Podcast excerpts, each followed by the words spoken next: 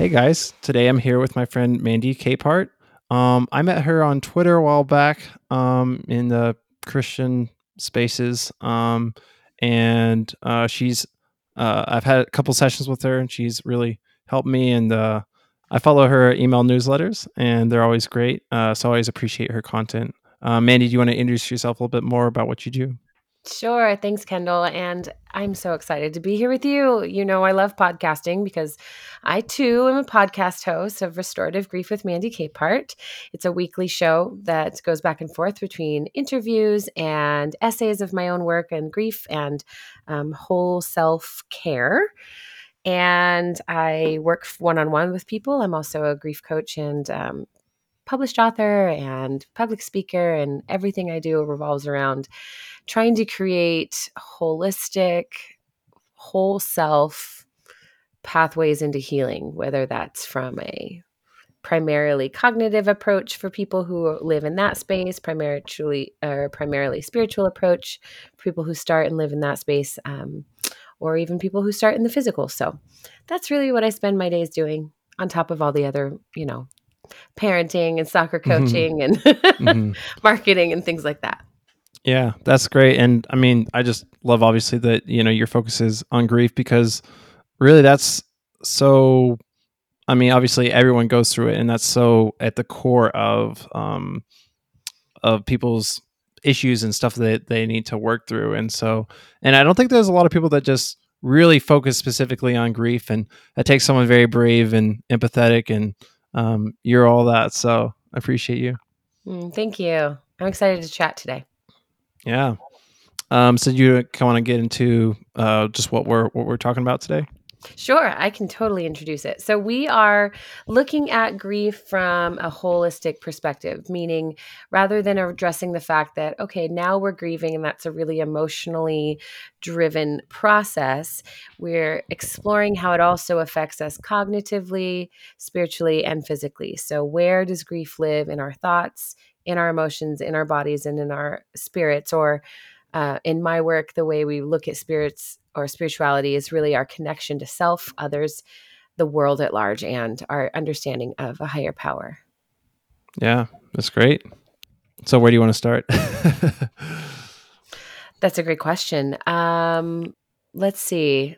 I mean, we could certainly walk through where people get derailed doing their own mm-hmm. grief work. Um, I know when I first started in this work, it was after about, let's see, my mom died in 2016, um, two years after my daughter was born in 2014. And prior to that, we'd had years of infertility and trying to get mm. pregnant.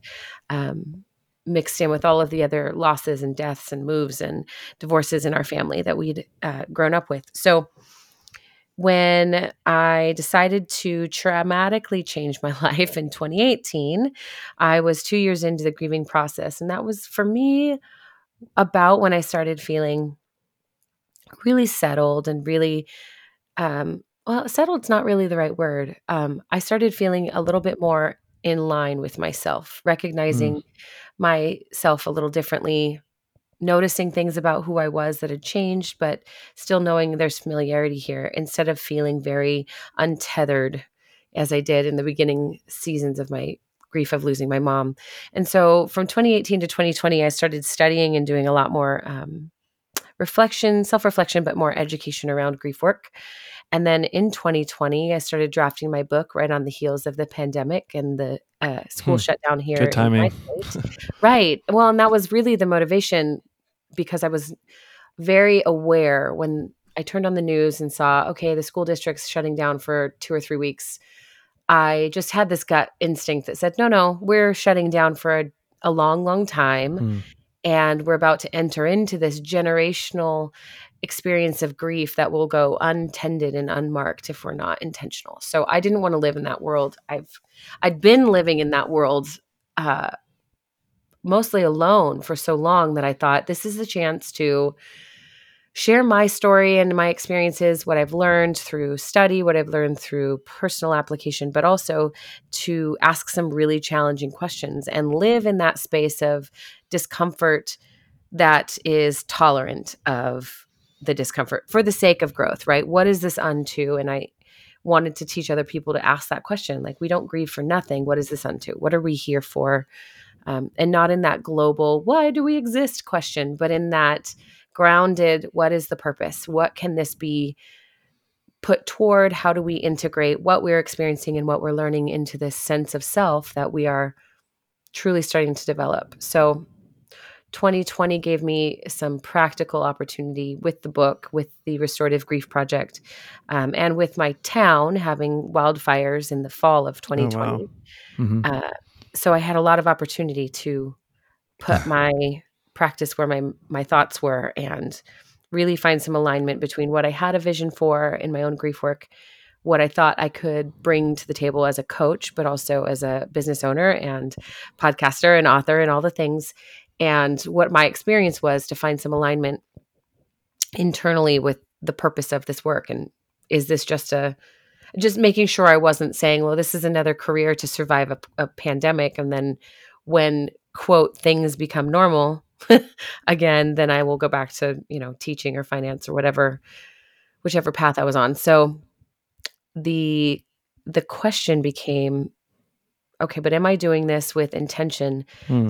alignment, or am I doing this to survive? Right. Right. So, That's so important as a, as a coach, healer, you know psychologist that those these type of healing things because if we're not being authentic and it's not coming from a place of uh, helping others and then also just like we're actually speaking our own truth rather than just reciting platitudes then it's not going to hit home and people are going to feel that and it's it's not going to be helpful to them.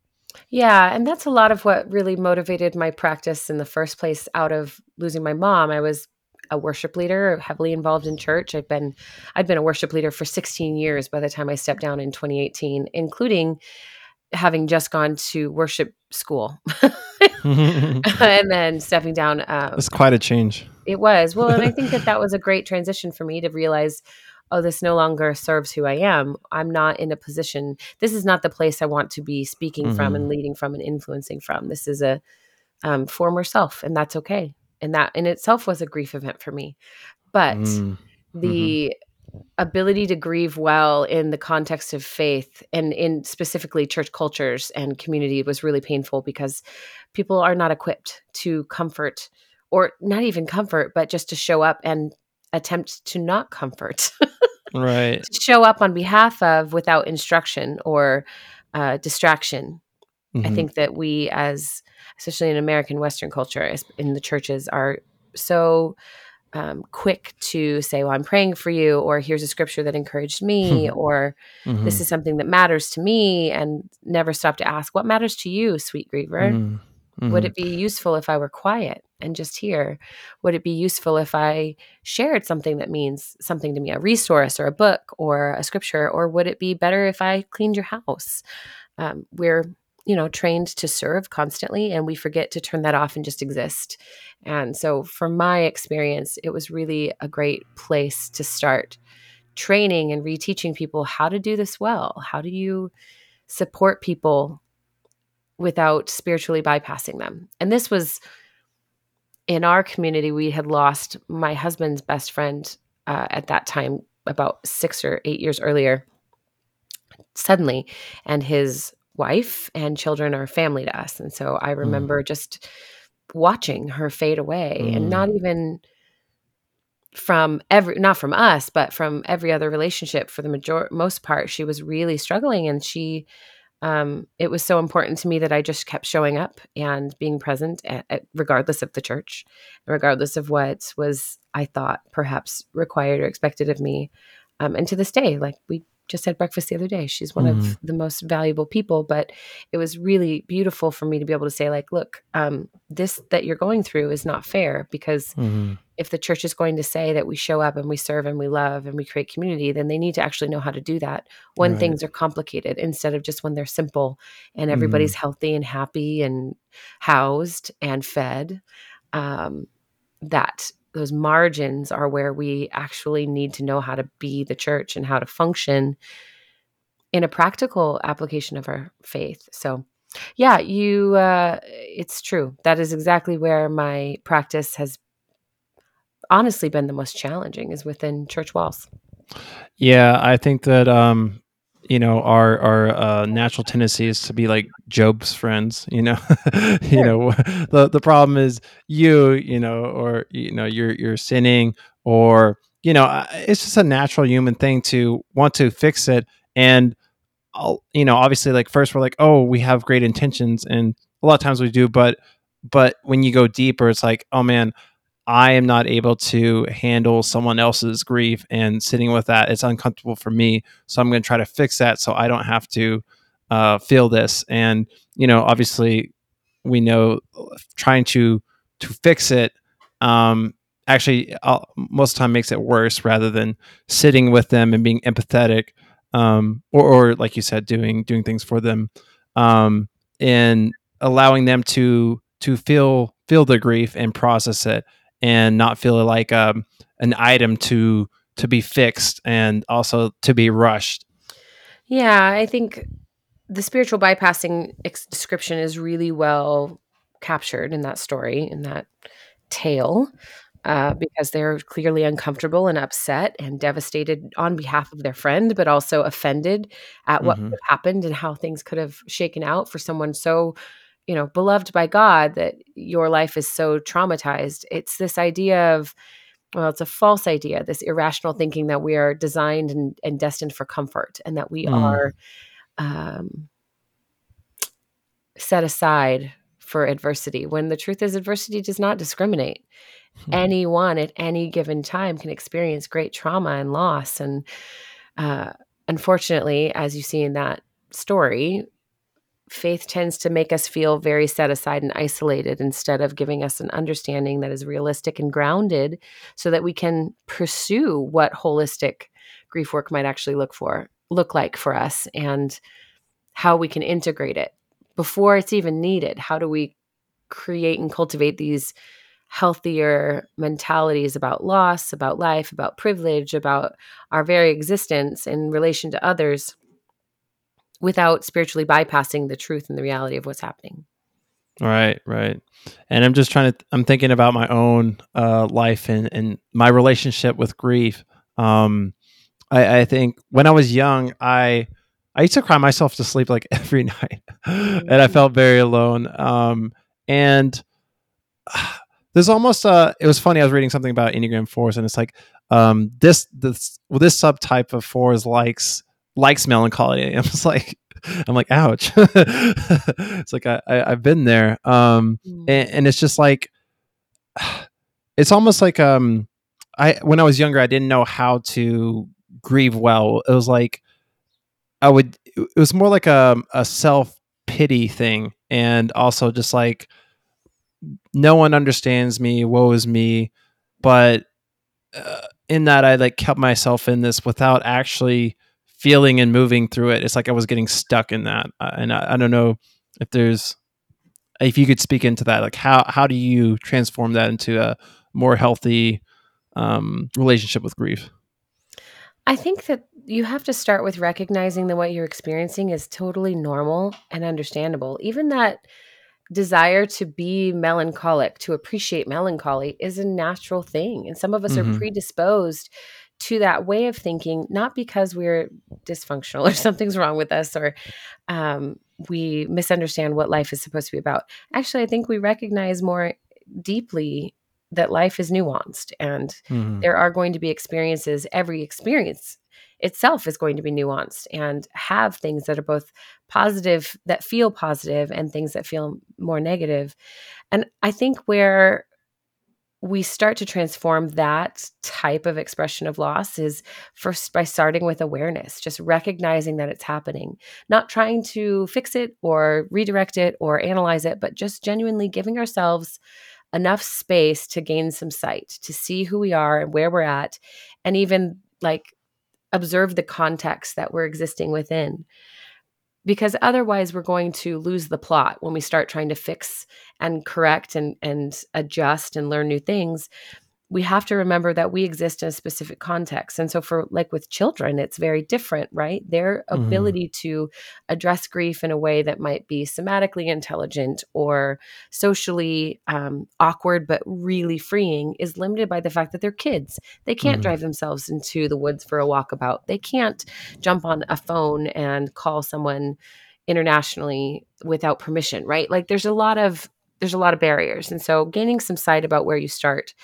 is super crucial and having patience with that sight, what you see when you Mhm. are grieving. Um, but really being from that spot, once you have some context and some sight about what you're experiencing, giving yourself permission to gain insight without judgment, without criticism, without shoulding on ourselves, but by saying, Well, I feel very melancholic today, but I would like to feel more lighthearted by tomorrow.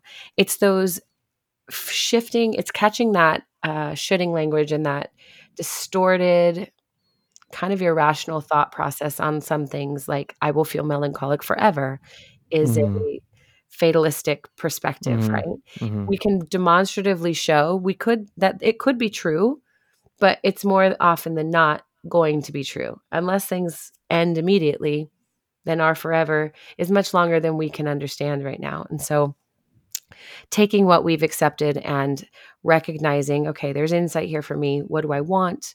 Who am I? What are my values? Where do I actually uh, want to end up after this grief work? Like this is the meat and uh, of grief work with me is is recognizing like where are we at, where do we want to go, and then from there gaining support to create some actionable items out of that insight.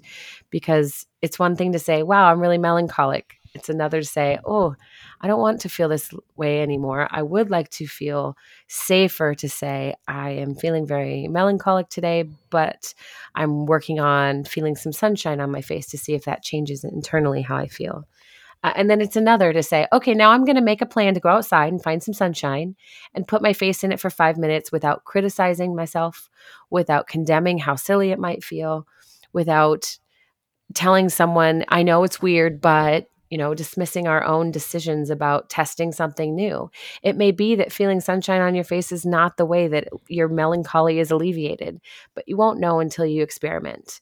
And Mhm. from there, all of those experiments, all of that willingness, all of those moments of curiosity that we start learning new things about ourselves and practicing them, well, that's integrating healing into our daily lives. It's not going to be a destination that we aim for. It's a target that we're looking at. And as we grow and move, the target and where we aim moves with us. So that's the long and short of how I would approach that. Yeah, wow, you just hit me with with it all. No, that was yeah, you great. go back and re-listen. um, two things that really stood out to me. One was um, identifying that you're feeling a certain way, but you're not that feeling. That's not who you are, and so that helps us right. um, take a step back and, and, and separate our essence with that feeling. And so realizing that that's something that we're feeling, that we need to feel that, but it's not the core of who we are. So it's not something that we're stuck in. It's our identity forever, and that's something that we can, um, yeah, work through. And uh, it's it's not that it won't come up again, but it doesn't have to be that strong and, and always just be we're stuck in this moment i guess Well, it Um, comes up again yeah. as a familiar. It's something Right. that you recognize more quickly to say, "Oh, right, I've been here before." Wow, the context of my life when I was feeling that way was I was a kid and I was less empowered by my circumstances, by my understanding of the world. Now, as an adult, I can see there were a lot of things I had going for me and there were a lot of things working against me. It made sense that I felt that way a lot of the time. It makes sense that I struggle to understand where the support was when I needed it where's the support now that I need it? And shifting out of that younger self, which could have been yesterday, right? Younger self, I'm Mhm. I'm a big fan of the framework of younger self versus like inner child because I am very childlike and my trauma happens all the time. I experience things and make decisions that I have to then say, okay, younger self, that was not maybe our best decision forward. Um, but that's okay because we're readjusting again our aim at the target. It's moving with us as our goals change, as our wants and our needs change. We're pivoting with it. And so to give yourself that grace to move differently is wisdom and it is maturity. We've got this idea that if I've ever been an integrous person, I must be integrous 100% of the time, every moment going forward. Mhm. You won't be. Like, I'll just disappoint you now. You will fail tremendously. And the um, arrogance to say otherwise is just honestly for me a red flag that that's not a teachable heart that's not a growth mindset person that's ready or interested or maybe maybe they're interested but they don't know how to approach themselves curiously and compassionately. They're approaching through that lens of judgment and should language and um, really dichotomous like you're either good or you're bad. You are Mhm. either like in or out. And one of the ways that I have found that I can slip back into dichotomous thinking is kind of on the same lines of thinking like, oh, this is a bad this is a bad way of approaching my grief or this is a good way of approaching my grief when the truth is no there are just ways there's no good or bad and i get to ask a question is this helping me or is this hurting me Mhm. because we have a lot of people who show up especially in my practice with coping mechanisms that the world would say that's really bad you're drinking every night that's really bad. And i'll say well is it helping you or is it hurting you? And if the greater good is it's taking my stress down for now okay how do we reduce the harm? If you're Mhm. drinking three beers a night can we go down to one?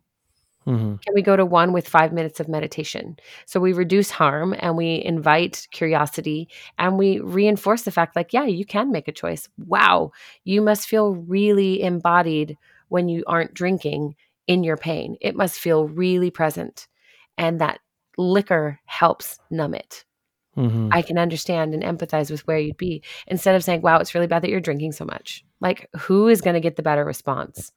Who's Mhm. going to get the more helpful response?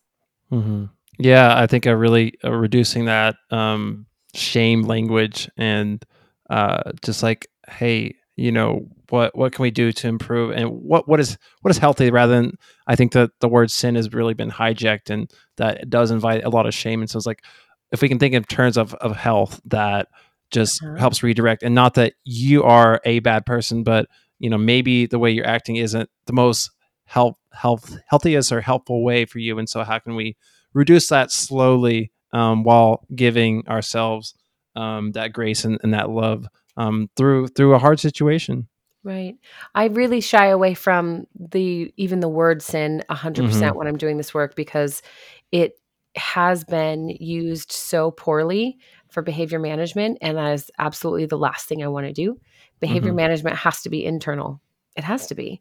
And if someone's making a choice that I think is wrong, who the hell am I to put myself in in front of them and point fingers and condemn when trauma informed work says, I recognize that you have experienced and survived so much. And my job is not to reactivate you or to bring something to the surface that distracts us from the purpose of working together. My job is to show up on your behalf, right there with you, alongside you, while you decide what do you want to focus on. Because at any given moment, all of us are grieving different things. And we Mhm. can say that, well, I'm grieving the loss of my mom and the loss of a job and the loss of freedom through the pandemic and loss of friends from COVID 19 and the loss of community through leaving my church and the loss of connection in my household because, wow, we're together all the time. And so we just don't want to like be intentional with each other all the time because we're constantly on top, right? And so there's a lot of things we're grieving that have different levels of intensity and different impacts on our lives. If I were then to say, oh, by the way, all of your grieving against other people, like all of your frustration against someone else, that is a sin. And not attending church anymore, oh, that's a sin. Listen, that is for someone else's time at the table. Like, I Mhm. don't even care. Not because I don't care, but because the relevance to someone's whole self, finding integration here and now has nothing to do with their decision about how they feel of their faith practice after the fact, right? So if a Mhm. faith practice is harming someone's grief work, I remove it from the conversation. If someone's grief process is helped by their faith and they're not spiritually bypassing themselves and they have a good connection to their faith where they feel really grounded, then 100% will involve it. But most often, people who are grieving are also questioning their faith because they do Hmm. not, we don't realize, we really don't talk a whole lot about secondary losses. So, like my mom dying of cancer, I distinctly remember being at her bedside in hospice care, and the nurses wouldn't come into the room. And if they did, they would be covered head to toe. And I wasn't. And I didn't Hmm. understand why I wasn't asked to do this if they're asked to do it. So part of me didn't take it seriously. And the other part of me didn't understand why they were treating her like um, someone who was highly infectious. And they said, well, she has this, she has this viral infection that can be uh, communicated through touch. And I thought, well, I've been here holding my mom's hand and no one said anything to me. hmm That's interesting. But then after the fact, after she died, that was the last time I got to interact with her before she died. And I remember kicking myself over and over saying, if I just laid hands on her and prayed, would she have lived? And I Mhm. cannot tell you the depth of pain my spiritual practice experienced and my my faith went through great loss and trauma in and of itself because not only no I can say without a doubt it would not have like healed her instantly. And Mhm. then at the same time I would spend hours questioning if I believed that that was true because I had empirical evidence on both sides. right? Mhm. And so I think we we fail to recognize that our secondary losses, such as questioning our faith or loss of community, loss of people who we thought would be there and they aren't, loss of our sense of self, because my identity was absolutely enrobed in my faith practice. And all of that had to get torn down before I Mm. could even consider looking at faith or addressing my grief. And and I go through a lot of that in my book too, um, just talking about how I got to a place where I could still approach any type of faith practice or expression of my beliefs. Um, but but the word sin is just so loaded and critical, and it, it's intended to be divisive. It's a it's a unit. It's a tool of division um, Mhm. because it quite literally is is someone saying, "I'm separating you from Mm. that which I deem to be worthy and what I believe to be unworthy." And again, it's another false dichotomy that invites us to be critical and harsh when what we need is compassion and understanding and softness to fall apart. Mhm. Yeah, it's really interesting thinking back to my own um, life again. Um, kind of when I had my awakening, and then and then also being put in the hospital and put in a psych ward and put on meds, and my life kind of falling apart. And then uh, after that, just really craving that experience with God, that high that I had, but feeling the opposite, feeling so disconnected, and also just like, man, that experience was so powerful, and also just like it felt more real to what what to what life is and so now all my boxes of what reality is are broken and so um grieving the loss of my understanding of reality and and of religion and and also just yeah that that collapsing of of of of, of my life. And and so sorry i don't want to like get in my soapbox here but i guess what i'm what i'm thinking of is that it took me five years to be able to approach thinking about religion and God and, and my upbringing and what did I think about that now? And and going through this um, mentally uh, I had to first deal with my emotions and, and stuff like that before I could even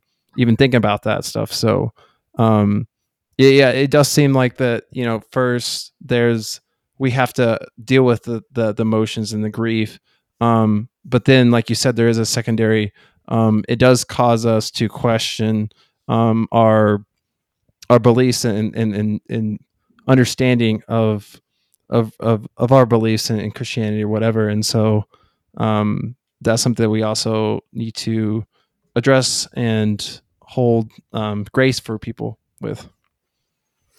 I think the idea of holding our faith lightly is really, really important when it comes to grief work because the idea that our faith will carry us through anything is beautiful until the thing gets real big. It's beautiful until we realize the sermons we've listened to and the structure we've given to our lives is really dependent on our circumstances and our financial security, right? And this is Western, my experience in Western Christianity speaking here, but Mhm. the the way we have set ourselves up to fall is from such a higher platform because we do not understand how to be uncomfortable and how to grieve. Mm, We celebrate mhm. life every single week so highly and speak so strongly of the right kind of life, not just life itself, but the correctly lived right Mm. life. Mhm. Um, that we we've lost the plot of grace, but more than that, we've completely disassociated ourselves from a culture that comprehends honoring the death and dying process, honoring people who have passed, honoring people who are transitioning from this life into whatever comes next. We've become Mhm. so obsessed with defining what comes next or defining what successful life looks like. We fail to see humanity for the fullness of what it is. And so I think for for my purpose, the grief work that I love to do really shows up for people where I can point them back to themselves and say, if you're designed in God's image, and this is obviously for faith based Mhm. coaching, but if you're designed in the image of God and you truly believe that, like you truly understand and believe and say that I am a reflection of the creativity of heaven. I am then given the opportunity to say, okay, so what does the creativity of heaven look like when you are flourishing? What do you look like fully alive? What do you want? And pointing clients towards value work and really asking, well, what are your values right now? Not your overarching values of I'm faithful, I'm kind, I'm principled, I'm consistent, whatever. And those are all four great values. But in this season, in this moment where you are grieving a great loss, where you are transitioning in your faith practices, where you are finding a new community, where you are feeling really overwhelmed because all of a sudden your childhood stories, your younger self is asking for some attention and is getting some attention. And now you're learning what that thing is in your body that's been hurting. You recognize the roots in the trauma that you experienced. So, what are your values right now? Because they're not going to be the same that they were when you were 12 or 10 or 5. My values when I was 5 should be different. They had better be different than when I was Mhm. 16 and where I'm where I am now almost 40. My values have to evolve with me as a human being because change is constant. And believing otherwise, believing our identity is, you know, set and solid and permanent is so uh mm, controlling Mhm. and fatalistic that it limits our ability to heal Mhm. and to experience that fullness of the creativity of heaven. So Mhm. that value work so value work, I mean, if I was going to leave anybody with any tool, right, just because that's what I love to do, Mhm. um, it's to look up value is to just do some value work. So meaning look up a whole list of core values and start pulling them apart. Like sometimes you maybe you make a list or maybe you make cards and you write all these different values that have mattered. And the ones that really you read them and you just start to feel it in your in your guts in your chest your body responds. Like you feel whether it's a lightness or a tingling or like a sometimes people feel really lightheaded when they find this value that truly resonates with where they're at. There's this sense of alignment that comes almost instantly that value, the one that really hits home, allows you to then experiment with what type of support would be really meaningful. So for me right now, my core value that I'm pursuing is fun. Does this seem oh. thing does this thing seem fun to me? And what does fun actually mean? Well, for me, fun usually has to do with sports or being active or jumping off of something that most people would say that's crazy town. Why would you do that? And I'll say, because it's fun. I want to jump off more of them. Mhm. Right. So those are the things that then I can say, well, that's going to be something that actually feels rested, makes me feel rested. That's going to feel restorative, not because jumping off of a tree with a thing on my back is inherently restorative to everyone. That's not restful to a lot of people. But because of the character I, uh, the character that I am, that's actually appropriate. But because of my character, where I'm at in life, and what matters to me, what my values are, that allows me to then say, actually, ziplining is incredibly restorative as a grief tool for me. But I would never say that to someone like you, right? Because you don't necessarily have the same values that I have. My story is not going to become prescriptive for someone else's. My story can be reflective of how varied and expansive grief support can be. Because I'll tell you what, there is nothing for me that is more freeing than literally realizing I could plummet to my death if this cable snaps. But Mhm. wow, that view is incredible. Mhm. I feel so free, right? And so those are the that value work and deciding to be very honest despite how chaotic or off the beaten path or out of line with scripture things might seem. I don't mean to say that last bit out of line of scripture as flippant, and so I just want to qualify what I'm saying there. We have allowed in my experience the scriptures to become so prescriptive around grieving and how to grieve and how to build a community that we have missed the opportunity to remain in our inherently insightful, wise, created selves. So Mhm. I'm, I don't know, when people tell me, like, oh, yeah, the Bible is my source of comfort, I'm like, that's awesome. Um, specifically, how? Because if you're just Mhm. tell me because Jesus is so good, like, totally. Um, specifically, how? I agree with you. Specifically, how? Uh-huh, Like, uh-huh. how does this align with how does that statement reinforce your current value in a way that you're finding true rest? That you're Mhm. truly saying, I am leaning in to what I need in a way that isn't just like me saying, Oh, I need to go spend $300. No, like, and do something that I want. Like, you are truly finding rest and alignment, not because Jesus is faithful and gave you $500 in a check in the mail, um, because you're doing something that's accessible, right, to all people. So, self care and healing work, if it's truly restorative, it's going to be accessible on the whole, which is why I'm very aware that ziplining is not like true self care because that's something accessible to people with money to do it, right? And Mhm. a body that can do that thing. And that's not everybody. But um, okay, you can say that Jesus is my comfort. That's accessible to anybody that that wants to approach that. But what does that actually mean for you? Mhm. Um, Yeah. uh, um, sorry, I, I got a little off topic there. Ranty. That's fine. That was great. Um, I think uh, underlying current in all this uh, is maybe one of one of your strengths is um, giving people the permission to um, listen to themselves and um, to yeah find find what what they need and what what what's healthy for them.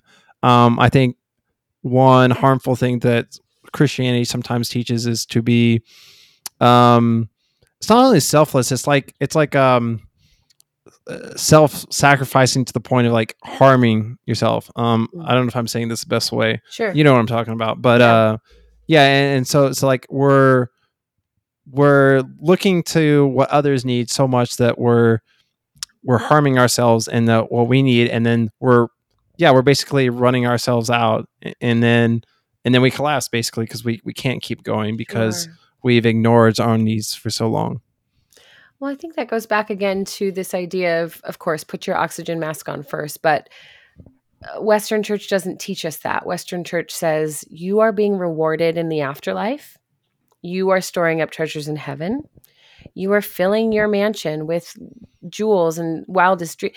We've literally materialized and made material things in a heaven afterlife the priority. Whenever that was said to me, it was literally like buckets of jewels.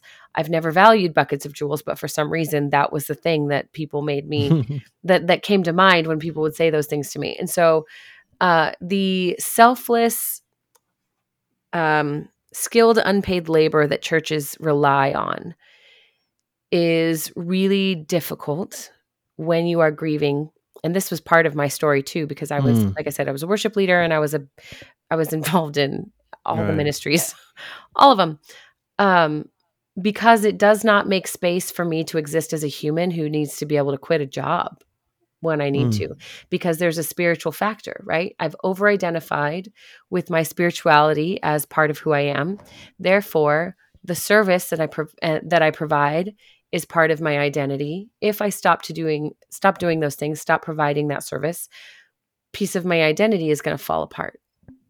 My sense of belonging in the community might be reliant upon my ability to serve said community. Then what? Then my support is removed. But did i even have support in the first place or was it predicated on the fact that i was right there in front of somebody and i was crying my eyes out? So that it's a difficult place because in the faith context I'm the person that says, let it fall. Whatever it is, Mhm. if it's not serving, let it burn. Because you Mhm. know what? Wildfires are restorative for the forest to find new growth. I am the person that burns it down just to see what rises from the ashes. At the same time, when it comes to self care, if you are indulging and pursuing things that are not accessible holistically to someone in the middle of nowhere, and this is what I've always said about faith too. So here's my little extra soapbox about missionary work. Mhm. You're either going to have lots of new listeners or people threatening me. um, if it is not something that is available to everyone everywhere in that moment, regardless of language, regardless of finance, regardless of access, then it's not actually coming from the Lord. I cannot, in good faith, ever believe that the reduction of the wholeness of the created world and what God has brought on this earth could be limited to Western thinking or English Mm. speaking cultures. Mhm. And to believe otherwise is so short sighted.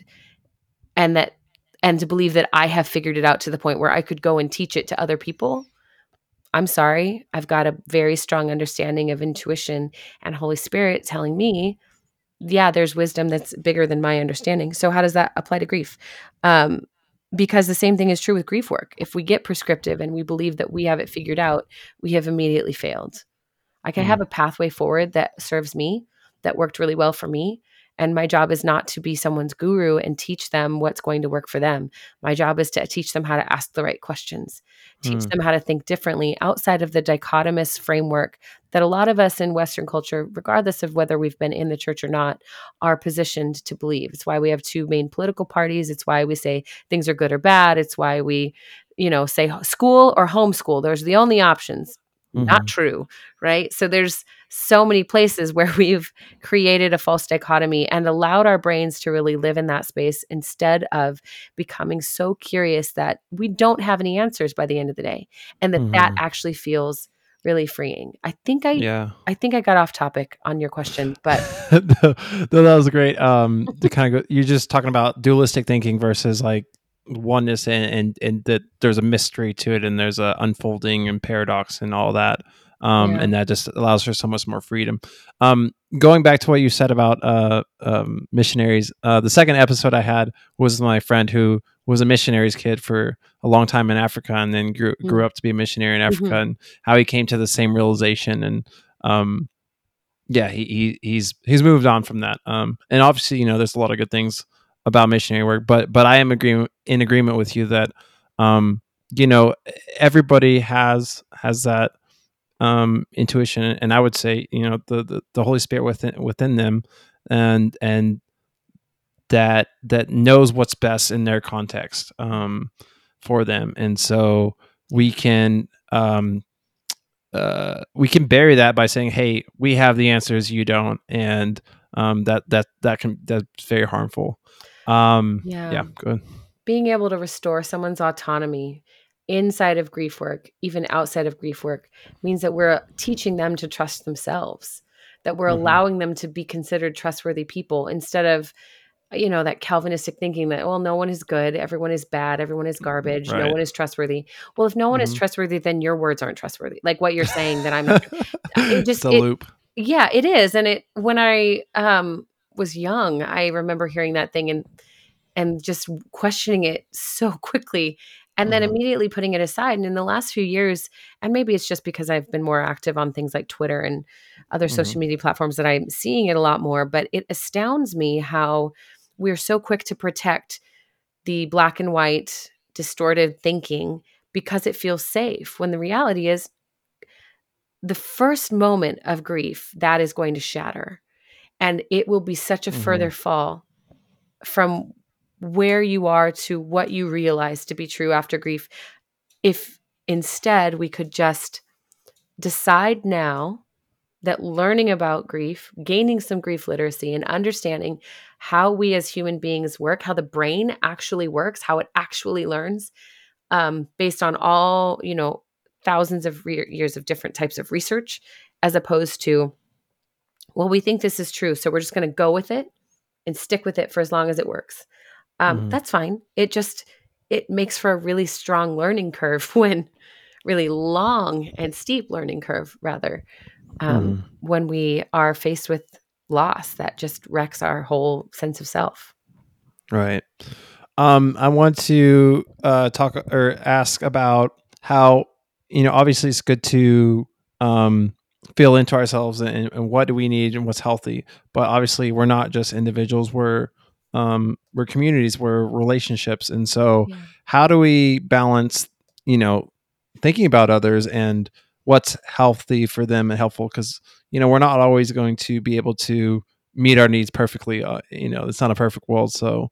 Um, yeah how, how do you reconcile those things meaning when you're grieving or whenever yeah yeah or just just any time uh, you know just like how do you balance um others needs versus your own boundaries there's a lot of people who don't know that they need boundaries until the uh, rubber meets the road and they realize oh god i've never learned to drive this vehicle um, boundary work is so important to me to the degree that the other day a coworker said, "I know you really like boundaries and I appreciate you setting that one.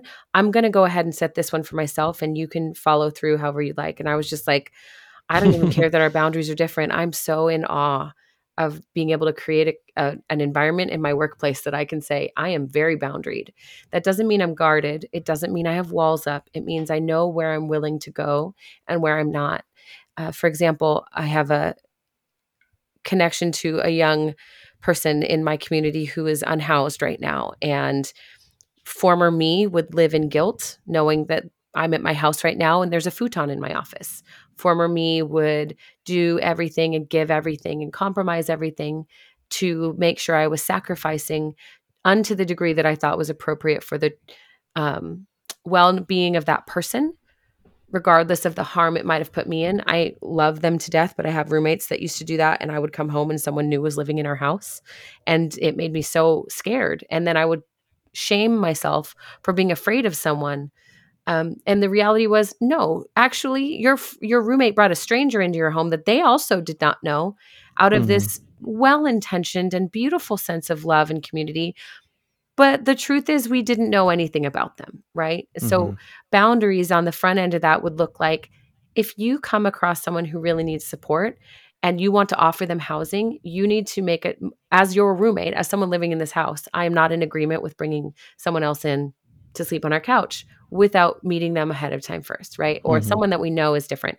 So the same thing with the gal that I know. My boundary ahead of time is if someone is in need, this is the dollar amount I'm prepared to pull out of my savings for this person um, these are the resources I have on hand that I'm willing to give. They can all go to one person. That's fine. I know where my boundaries are, not because I'm afraid of of giving too much or being taken advantage of. I'm not. If I give something, I give something. It's meaningless to me because I again haven't waited on a materialistic afterlife with a bucket full of jewels that I'm worried about. I'm Mhm. worried about how do I create a safe environment for myself and this person to have a, a relationship that feels real. And if it's a taken advantage of situation, that's okay because my attachment isn't to the stuff. My value here isn't in the aftermath, it's in the honoring and dignity of a person and ensuring that they are valued. And so I think that the boundary work we can do around grief and around supporting our community is really about recognizing well again what what is valuable to me? How do i honor my own values and my own sense of independent but relational self that needs connection that needs to know uh, and contribute but also knows that my boundaries are just as valid my needs are just as valid that's the thing that i think we've gotten away from at least in Western culture, is this idea that our values or our sense of self, our needs are just as important.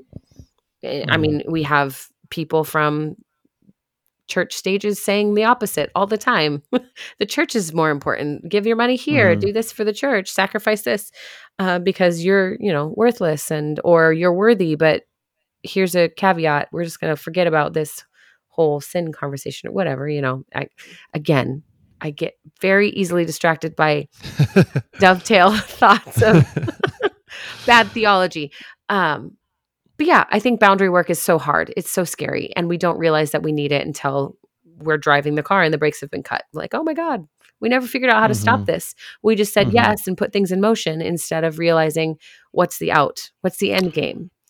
And right. I know it sounds kind of cynical and like controlling to say that, but it's the opposite. It allows us to remain in our own power without trying Mhm. to overpower the other person. Because when there's a power dichotomy or an imbalance, then one person has more, and then the disempowered party feels like they have to push back harder just to be heard, Mhm. which we're witnessing right now in culture, right? When you feel disempowered, you get louder and louder, and that's not Mhm. necessarily the right way forward. Maybe it's the power the party in power or with more authority recognizing and finding some humility and identifying, whoa, this is imbalanced. How do I rectify this so that there are healthy back and forth? There is a healthy balance and, and there are boundaries that we can honor and respect. Like my coworker who says, Wow, that's your boundary. My boundary is if I don't do it now, I won't do it at all. And I'm like, cool. Know, Mhm. know thyself. Brilliant. Right. Yeah, boundaries are I mean just healthy for, you know, yourself and for the person you're interacting with Right. because it's like, oh, if I don't have boundaries then um when situations happen uh, I don't already have a clear sense of who I am and, you know, what my boundaries are, then it's easy to feel um, you know, defensive and um resentful and then passive aggressive and not um communicating clearly and then it causes issues with them because they're like, "Oh, you didn't say this was your boundary," and it causes all kinds of issues. But when you know yourself clearly, that helps other people see Yeah. who you are clearly and treat you accordingly. I think we end up having a lot of people who are like, "Ugh, that's nice. So you've always been someone that's generous, but suddenly you're reading this new book and you're not going to have money when I need it, like, or whatever, you know, like that embittered, how dare you have a boundary with me, the person that's offended. Um, Mhm. That person was going to be offended eventually. And it just Mhm. happened sooner because you said you can't take advantage of me anymore.